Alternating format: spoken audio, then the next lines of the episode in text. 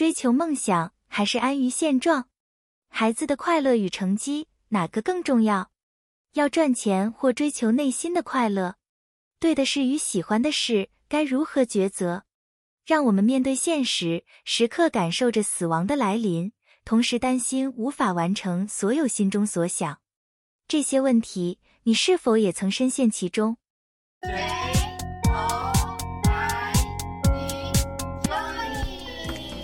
大家好，欢迎来到就以乐活人生。这是一个能够丰富我们人生的频道。我们将用心分享对你有益的书籍及我们对于投资心得分享。让我们一起点燃生活中的每个瞬间，携手展开一段充实且充满期待的乐活人生之旅吧。欢迎来到生命咖啡馆，这里不提供关于人生的绝对答案，但却有些钱买不到的东西。我们不贩卖解决方案，但有心人总能在这里找到一些启示。在这个神奇的咖啡馆里，让我们一起坐下来，品尝一杯咖啡，重新认识自己，寻找生命的答案，并敲开幸福之门。让我们去探索，将梦想变为现实。今天要分享的这本书是《生命咖啡馆》，作者约翰·史崔勒基。他和书里那个约翰一样。曾经非常迷茫，他本来拥有 MBA 学位，在企业工作多年。三十二岁那年，他突然和妻子背起背包，踏上了环球之旅，花了九个月时间，走过七万里路程。返回美国后，他把自己的经历和感悟写成了这本书，被称为心理自主经典。本来是自费出版，没想到一年之内就变成畅销书，被翻译成了三十九种语言。作者用浅显易懂的语言和轻松治愈的故事，讲透了关于人生的本质。在这个繁忙的世界里，我们是否因为畏惧脱离舒适区而逐渐远离自我和梦想？思考着辞职的勇气，并在追求自己想要的生活与社会期望间挣扎。让我们一同来探讨这些问题，思索人生的真谛与意义。约翰是个事业有成的企业主管。但总是疲于奔命的他，却开始疑惑：每天在办公室耗掉十小时，就是为了升迁，而升迁的结果却是要在另一间办公室埋首十二个小时。但这种生活真的是自己想要的吗？他和好友们总在畅想退休后的生活，为什么自己总是把自己的梦想寄托在未来，而不是现在就去做呢？回国之后，约翰把他在旅行过程中的所见所感写成了这本《生命咖啡馆》，并且联系出版社自费出版了这本书。从这以后，约翰选择放弃幽默的工作，开始专职写作。所有人都以为他疯了，但让人意想不到的是，《生命咖啡馆》在出版一年之内就畅销全球。这是一本充满思辨的书籍，书中的主角也叫约翰，他和作者一样。因为内心充满迷茫和焦虑，决定踏上旅途。主角约翰与作者同名，他休了几天假。他是一个超劳累、压力过大的经理，他想稍微放松一下，摆脱一切。但不幸的是，他卡在高速公路上的交通碰上了大塞车、饿肚子与汽车没有汽油的双重困境时，时间也已经变得很晚了。失去耐性的他，他试图找到另一条路绕过去。却迷路了。最后，他来到了一个叫做“你为什么在这家咖啡馆”？这是一家有些奇怪的咖啡馆。店长和服务员似乎都有读心的能力，每个人说的话都充满哲思，连菜单都与众不同。除了菜品以外，菜单上还写了其他三个的问题：你为什么来这里？你害怕死亡吗？你满足吗？在这里。约翰通过与店长、店员和其他顾客交谈，逐渐悟出了获得幸福人生的方法。如果你也对人生感到迷茫，或者找不到对生活的掌控感，那么不妨读一读这本书，在生命咖啡馆坐一坐，或许你也能找到答案。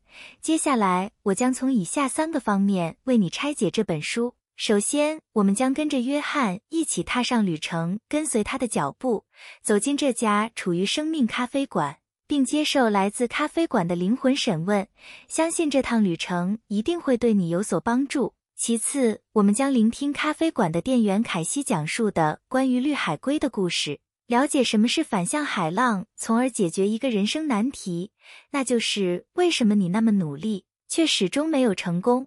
最后，店长麦克将为我们讲述一个关于渔夫和商人的故事，以便我们更好的制定人生目标，找到存在意义。让我们开始今天的阅读吧。他一整天都没吃东西，于是他走进了咖啡馆。菜单上不仅有一些普通餐厅的选项，约翰拿起菜单。赫然发现上面写着三个神秘的问题：你为什么在这里？你害怕死亡吗？是否感到满足？现在这个问题在菜单上看起来非常奇怪。约翰十分错愕地反复阅读这三个问题。正好这时凯西过来，他便问凯西这家咖啡馆为什么叫这个名字，但凯西没有正面回答，他只说每个人对这个名字都有自己的解释。他还让约翰不要担心，一切答案将在这里揭晓。约翰点完菜后，然而约翰花了很多时间与咖啡馆的女服务员凯西、厨师兼店主麦克以及常客安妮进行这些问题的讨论。这些对话占据了整本书的大部分内容，其他的内容都是关于约翰与这三个人之间的对话，而这些对话的主要主题是第一个问题：你为什么在这里？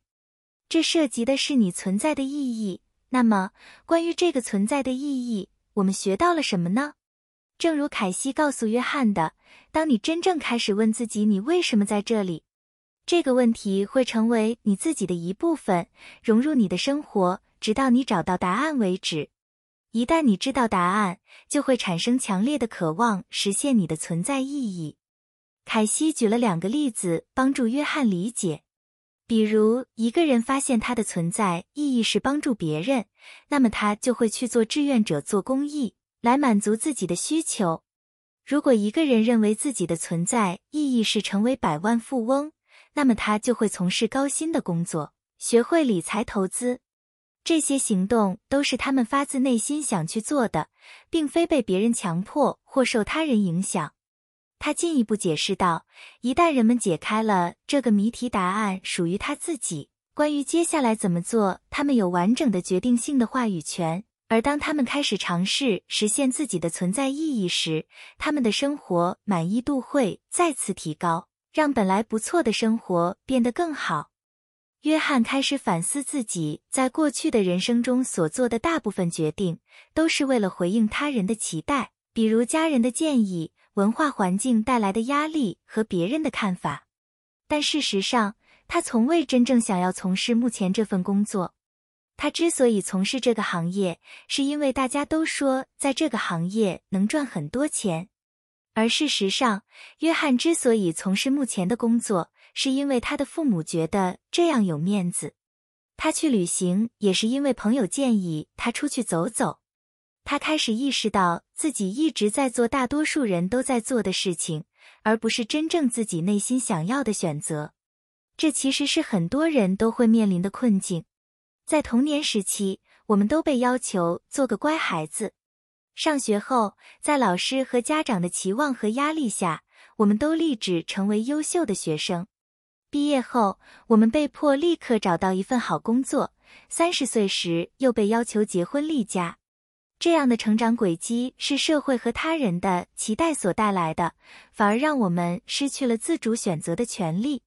我们从未真正思考过自己来到这个世界上意味着什么，所以很多人会患上焦虑的情绪，因为他们不知道人生是否有意义，现在的生活是否真的是自己想要的。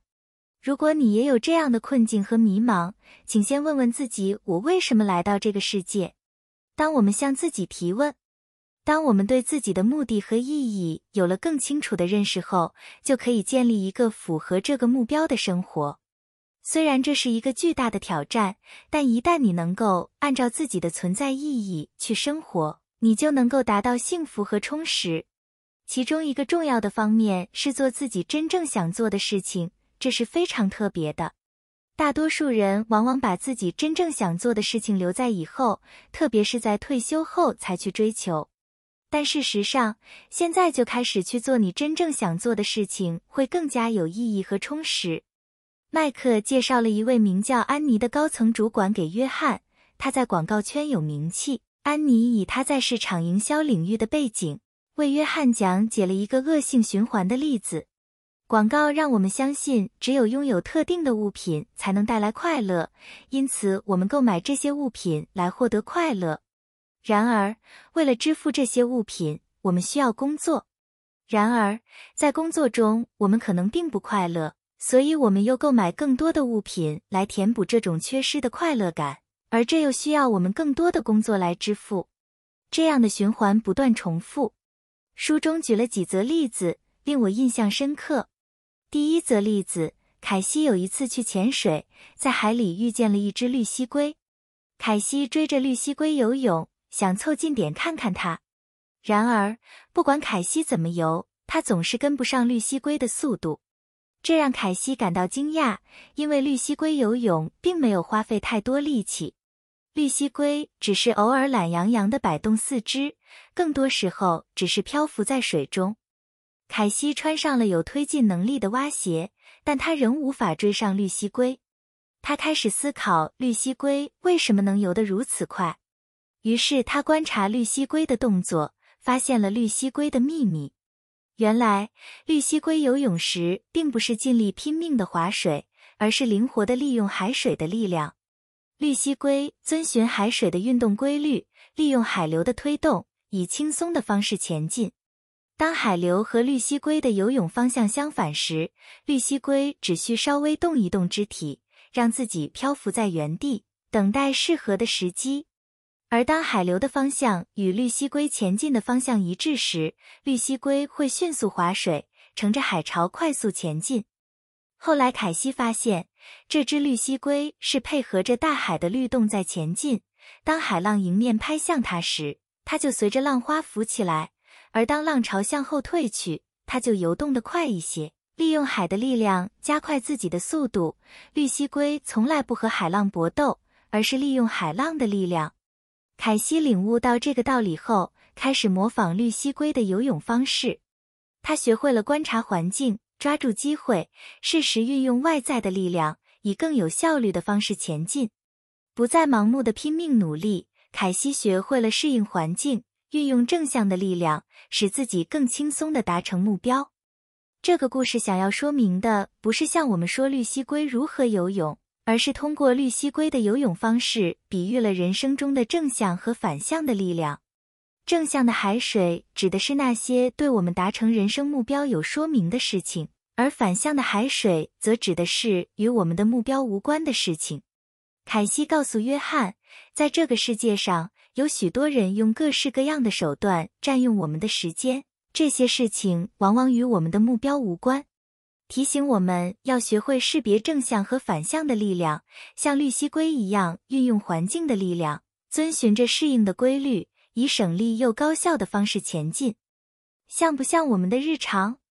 我们时时刻刻都在努力奋斗，可曾经停下来想一想，哪些时候是需要全力以赴的，哪些时候是需要暂停一下，保存实力的？我们是否浪费了太多的精力在与我们的目标无关的事情上？我们唯有弄清自己存在的意义，弄清楚自己对成功、幸福和圆满的定义。才能把精力放到自己想做的事情上。如果你和你想做的事情不在同一频道，你就会浪费许多精力。等你有机会做你想做的事情时，你可能已经没有力气或者时间了。在反向浪上浪费的时间和精力越多，留给正向浪的时间和精力越少。我们应该像绿海龟一样，从不与海浪相争，而是巧妙利用海浪的力量，优化自己的效率。人们清楚自己存在的意义，知道自己想要什么以后，不要有太多的顾虑，也别操心生存问题。知道该做什么以后，全力以赴去做，投入这件事情上散发的激情热情，会让别人呈现指数理论的忍不住去帮你，让一切水到渠成、顺风顺水。那么幸运的巧合也会顺其自然的到来。第二则例子，关于一个商人度假时遇到了一个渔夫的故事。渔夫坐在码头上，轻松地看住大海。商人问他为什么他不多捕些鱼赚更多的钱。渔夫问：“为什么我要这样做呢？”商人解释道：“你可以买一艘更大的船，你可以雇佣一些员工，你可以建立整个渔船舰队，渔业帝国，世界统治一切。渔夫还是问：“但是为什么我要这样做呢？”商人说：“你肯定会赚很多钱，你可以退休，你可以做任何你想做的事情，你可以跟妻子孩子一起吃早餐，跟妻子去海边散个步，跟孩子在海边嬉戏，一起度过时间。你可以坐在码头上随意看住大海。当然，你可以做任何你想做的事。”渔夫说：“是的，但是我现在就正在做这个。”生意人所说的全都是渔夫现在正在做的事情，并告诉渔夫说：“也许到那时候你仍然可以做这些事情，但你的孩子可能已经长大了。实际上，等到退休后去享受生活并没有错，只是可能有些东西已经逝去，来不及挽回。小的逝去可能是身边的人和事物，大的逝去可能是自身健康。然后他们握手告别了。”看完这个故事，你有什么感觉？在你现在的生活中，你是商人还是渔夫呢？第三则例子：多年来，有个人老是做着同样的梦，梦见自己面对着一颗很难打的高尔夫球。其实他不太会打高尔夫球，在梦中还要面对这样的挑战，更是叫他挫折不已。而且球又总是摆在一些古怪、艰险的地方，就算用不同姿势。不断挥杆练习，却总是觉得不对劲，而且总是觉得会打得很差。于是越是挥杆，就变得越紧张、越焦虑。当他的挫折升高到最高点时，终于觉得非挥杆不可时，才刚一挥，球的位置却改变了，又要面临另一个全新挑战的局面，重新经历一次挫折与煎熬。某天，他又做了相同的梦，突然他领悟到，他可以直接把球捡起来。放到别的地方去，这根本就无关紧要，没人会在意他是从哪里把球打出去的。转变自身的心态，就像在高尔夫球比赛中，除了自己，没有人真正关心我们在哪里打出那颗球。在人生中，只有自己知道存在的理由。不要让其他人或事物驱使你、摆布你，让你感觉到无法掌控自己的命运。积极的寻找自己要走的道路。不要任由别人安排和选择，只需要自己改变方向，就能改变结果。要积极的选择自己的人生道路，不然就只能被动接受安排。要学会移走你人生中的高尔夫球，鼓起勇气去做任何想做的事情。每个人都掌握着自己每一分每一秒的命运，但我们却忘了这件事，只是努力适应外来的影响，让他们掌控我们的人生。人为什么害怕死亡？其实不是害怕死亡本身，而是担忧自己有太多太多想做却没有完成的事情，每天重复无意义的事情，也不知道自己存在的意义和价值。去世的时候，遗憾、后悔。但是如果我们明白了自己存在的意义，每天充满激情和热情的乐在其中的做自己喜欢的事情，每天热情精彩的活着，实现自己的目标。不会害怕失去做那些想做的事情的机会，当死亡来临时，也不会那么惧怕。生活本来就很精彩，只不过有人没发现自己就是创作者，没发现他们可以按照自己的想法创造。如果想要独立思考自己存在的意义，首先要花时间仔细思考，明确自己的目标是什么。如果思考不清楚，可以尝试换一种方法思考，换一个环境。去散步、郊游或航海，远离喧嚣和资讯的干扰，探寻自己的答案。找到答案后，不用焦虑，不用等待，全力以赴去实现。所有的担心和焦虑会在你全身心投入其中的过程中逐渐消散，让满足的花朵绽放。第四则例子：广告常常以强调特定产品或服务能带来幸福和快乐为手法。我们应该停止相信这些被营销广告灌输的讯息，并不将人生的快乐和满足寄托于物质之中。不应该为了维持经济能力而不得不做一些自己并不想做的事情。真正的挑战在于意识到，成功和圆满应该由自己来定义，而不是被他人所规定。这种广告无处不在，不断告诉我们，只有拥有某些产品或服务。我们才能感到快乐和生活圆满。背后传达的隐晦资讯是：如果你没有这些物品，你的生活就不完整，你的婚姻可能不幸福，你可能是一个失败者。这种宣传让人感到更加焦虑，让我们把幸福和满足寄托在某样产品或服务上，最终陷入一个恶性循环。为了购买这些商品，我们需要赚钱，所以我们不得不找一份工作。这份工作可能不符合我们的理想，但为了买所需的东西，我们告诉自己这只是暂时的，不久之后就能开始做真正想做的事情。由于我们花了大量时间在一份缺乏满足感的工作上，我们越来越不满足。我们希望用昂贵的礼物来犒赏自己，但不幸的是，买的越多，需要支付的账单也越多，这就需要我们花更多时间工作来支付这些费用。我们经常会说，生活已经很苦了，多满足一点自己的欲望。广告商们也深谙此道。所以他们会描绘出很多场景，让你觉得你购买他的产品和服务就能过上那样的生活。相反，我们应该停止用物质来犒赏自己，将真正想做的事情作为努力的回报和奖励。书中提到了两个令人印象深刻的例子。第一个例子是广告，他们以间接的方式传达使用特定商品或服务会带来快乐、安全和更美好的生活。然而，这些广告仅是要让人相信，只有购买这些特定产品或服务，才能使人生更圆满。例如，开一辆特定的车子会让人生充满意义；吃某种冰淇淋能带来幸福感；拥有一颗钻石可以让人生无憾。然而，这些商品需要花钱购买，因此我们不得不一直工作来解决缺乏金钱的问题。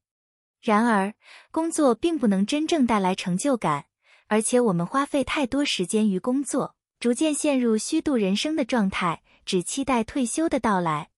在此情况下，为了弥补没有每天做想做的事情的遗憾，我们只好购买更多的商品，希望这些产品能弥补工作无法带来的充实感。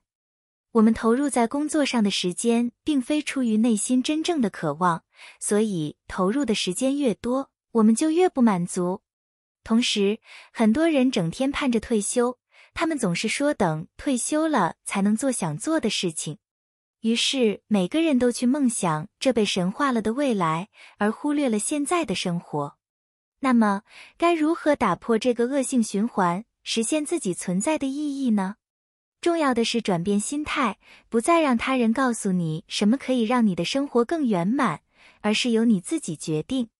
安妮告诉约翰，她重新审视了自己的生活，每天问自己如何度过每一天，思考自己来到这个世界的目的是什么。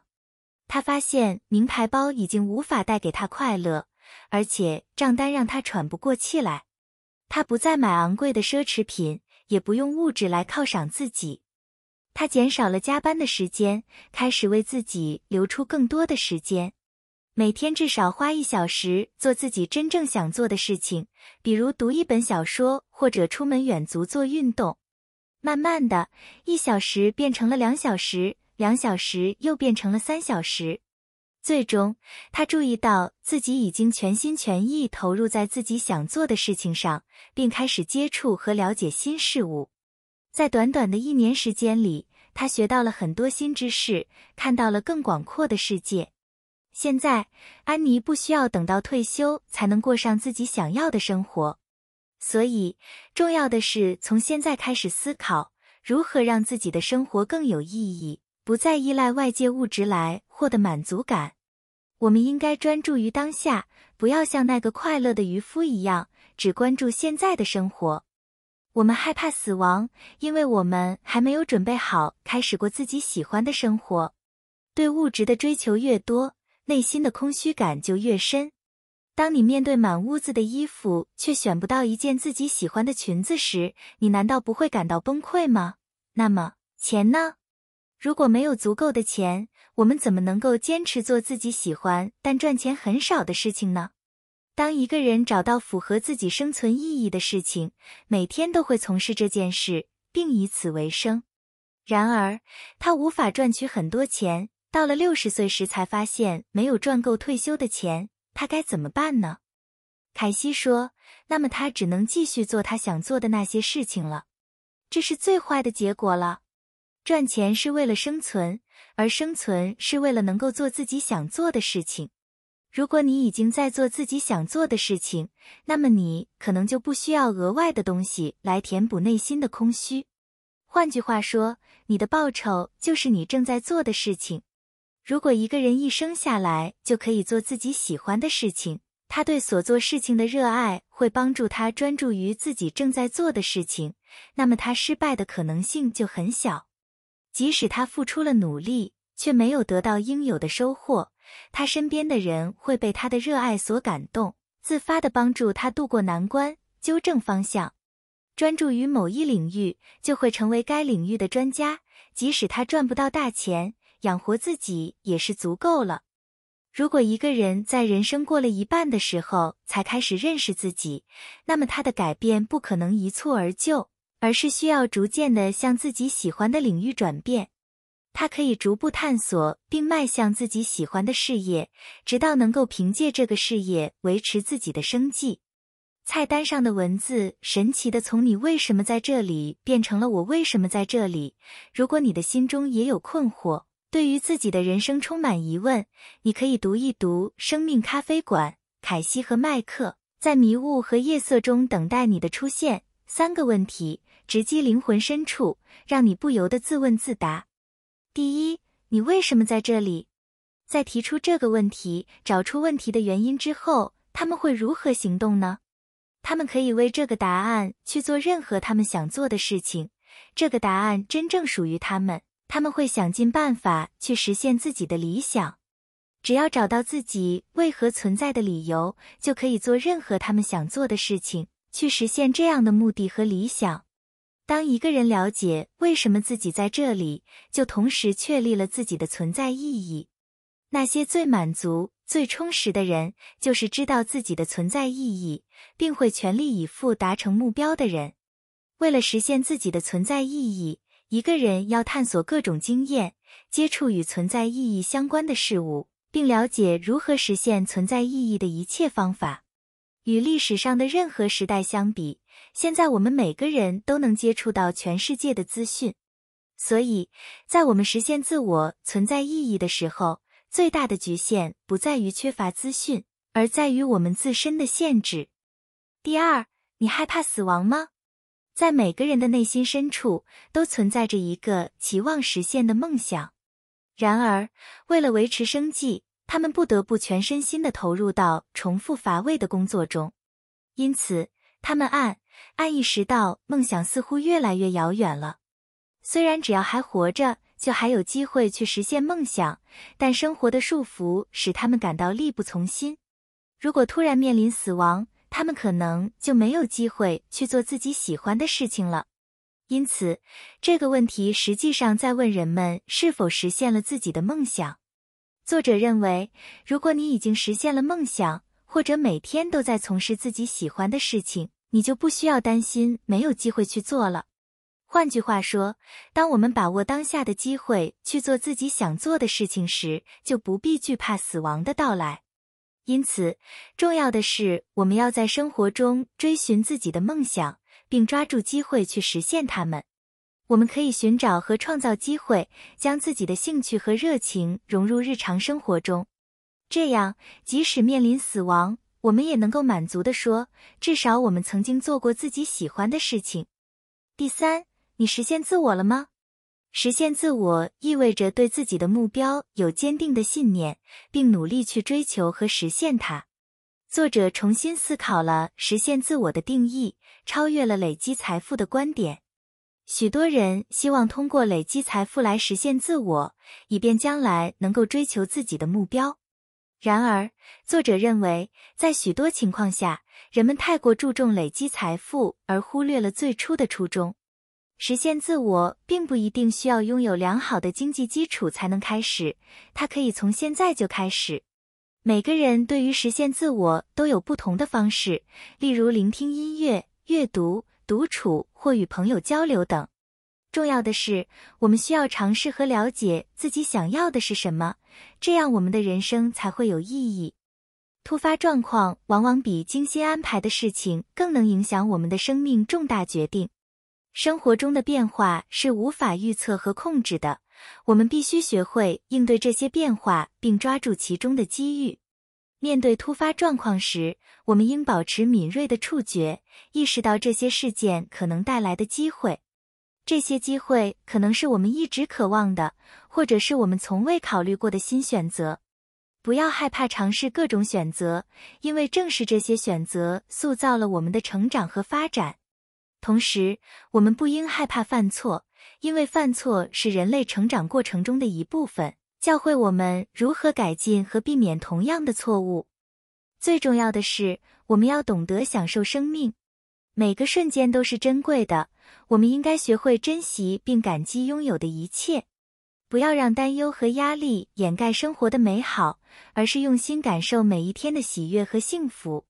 让我们以积极的态度迎接突发状况，把握机遇，勇于尝试，不畏犯错，并从中学习成长。让我们行动起来，创造属于自己的运气，并充满感激和喜悦的享受生命的每一刻。从更宽广的角度来看，我们的压力、焦虑、胜利和失败在宏观上都微不足道。